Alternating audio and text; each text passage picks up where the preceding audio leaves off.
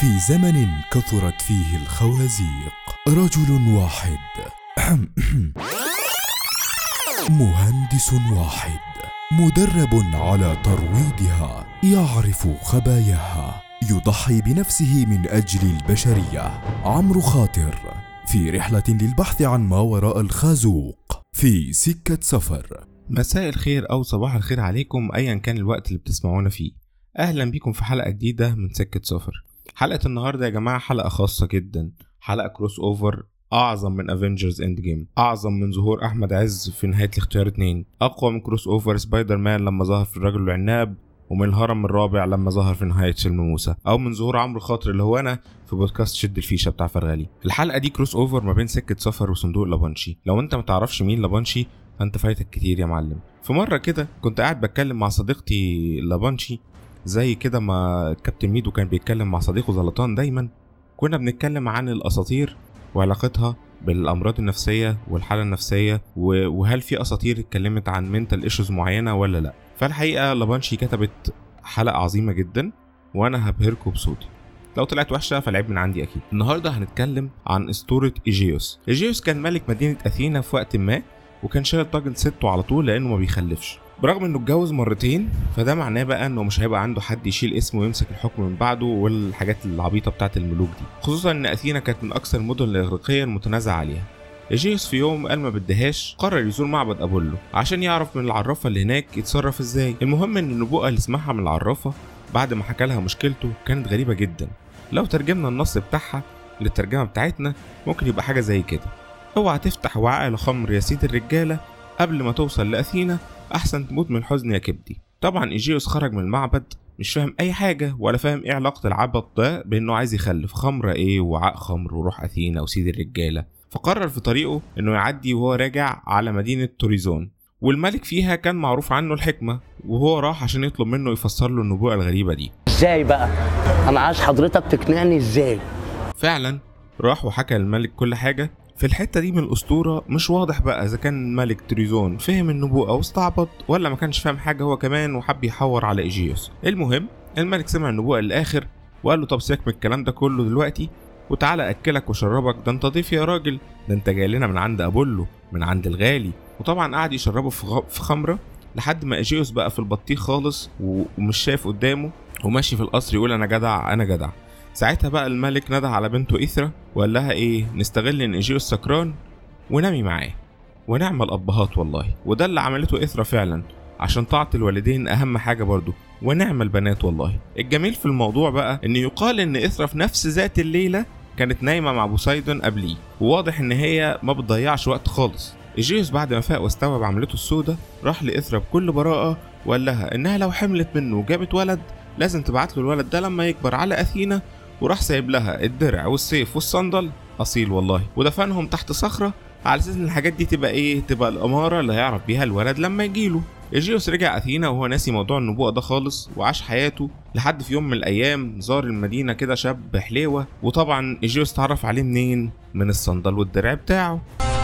الواد ده اكتشاف. وهيكتشف إن ده ابنه من إثرا مع إن أصلا ممكن ما يكونش ابنه ممكن يكون ابن بوسايدون. المهم الابن ده هو البطل الشهير ثيسيوس. نتوقف هنا شوية عشان لازم نقول إن في الوقت ده كانت أثينا في صراعات كبيرة جدا مع مدينة كريت بسبب إن ابن ملك كريت اتقتل في أثينا. المهم إيجيوس وملك كريت مينوس فضلوا في صراع فترة طويلة جدا لحد ما توصلوا لهدنة. بتشترط على إيجيوس إنه يبعت كل سنة سبع شباب وسبعة شابات من خيرة شباب أثينا عشان يقدموهم كأضحية للمينوتور. الكائن اللي كان نصه إنسان ونصه تور واللي كان محبوس في المتاهة الشهيرة اللي موجودة في كريت. طبعا لما ثيسيوس عرف الموضوع ده طلع كده زي زي الفسقلة وطلب من باباه إنه يبعته من ضمن الشباب عشان يقاتل المينوتور.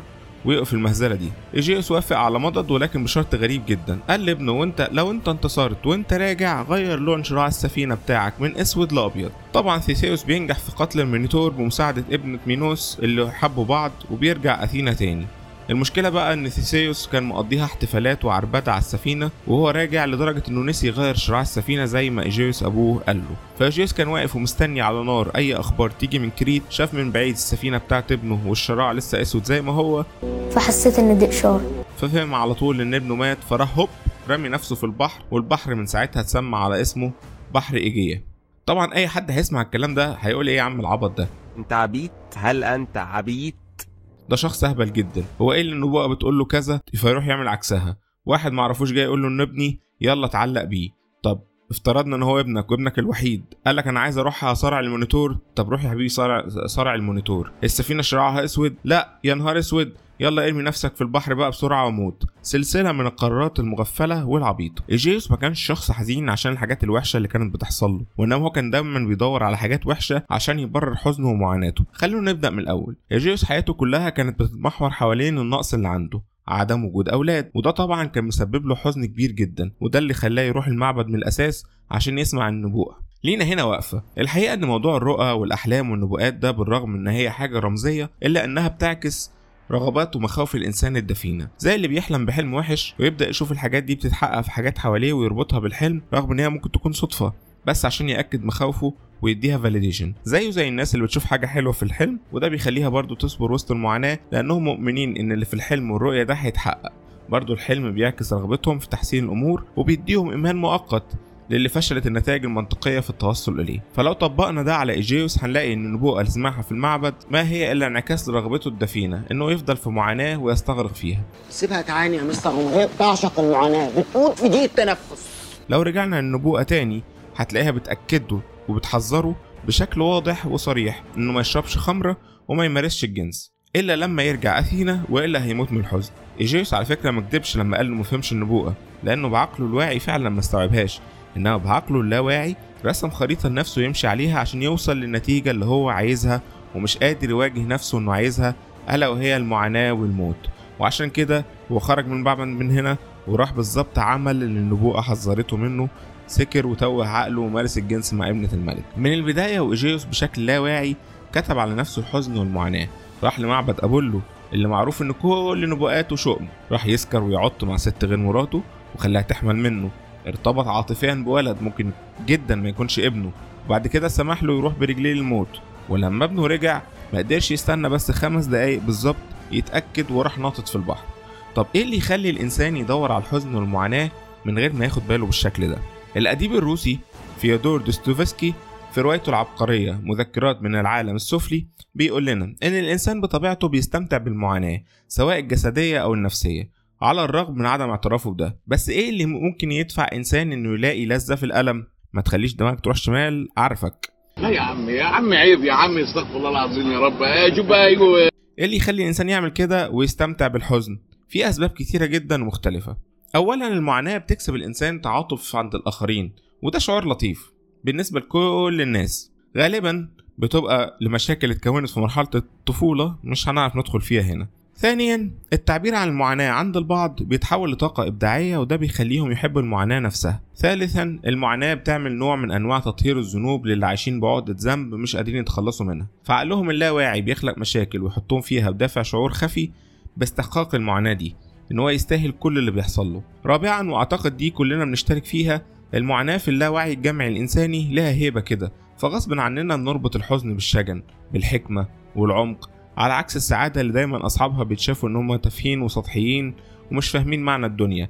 ده غير إن المعاناة أحيانا بتساعد على إيجاد معنى للحياة وعبثيتها بشكل أو بآخر. في روايات للأسطورة بتقول إن إيجيوس كان متبنى على عكس إخواته اللي تخلص منهم كلهم بعد سيطرته على أثينا عشان هو يمسك الحكم لوحده. أعتقد ده كاف سبب كافي جدا يخلي إيجيوس عايش طول عمره بعقدة الذنب والشعور بعدم الاستحقاق. معاناة إيجيوس الأساسية إنه ما كانش بيخلف. وعلى الرغم من كده كان شايف إنه يستحقها. مش بس كده إغراقا في تعذيب نفسه مهد ليها كل الطرق إنه يجيب فعلا ابن عشان يخسره ويحس بالمعاناة أكتر وأكتر. على فكرة دي مش مبالغة. اللي عايشين بعقدة الذنب عارفين قد إيه الموضوع ممكن يبقى self destructive بشكل مفزع. الذنب أحيانا بيخليهم يتعلقوا باللي هيكسرهم ويمهدوا الأسباب لفشلهم بإيديهم. لو ده فعلا اللي بيبرر أفعال إيجيوس يبقى المشهد الأخير من الأسطورة وجع قلب. ومش عارفين إذا كان إيجيوس نط في البحر عشان فعلا ما قدرش يستحمل فكرة فقدانه لابنه ولا عشان أدرك حقيقة نفسه وتعلقه المستميت بالمعاناة. السفينة كانت على مرمى بصره يعني لو كان استناها شوية بس على الشط كان هيتأكد من خبر موت ابنه من عدمه. لكن ده زي ما يكون مصدق ابني مات أنا لازم أموت. إيجيوس ما شافش في الشراع الأسود موت ابنه وإنما شاف فيه موت أي أمل في التصالح مع نفسه ومع الحياة. دامت أشعتكم بيضاء ودي كانت نهاية الأسطورة وده كان نهاية ال crossover وإن شاء الله مش الأخير ما بين صندوق لابانشي وسكة سفر. أنا عمرو خاطر كتبت الحلقة دي وأعدتها لابانشي أشوفكم الحلقة الجاية.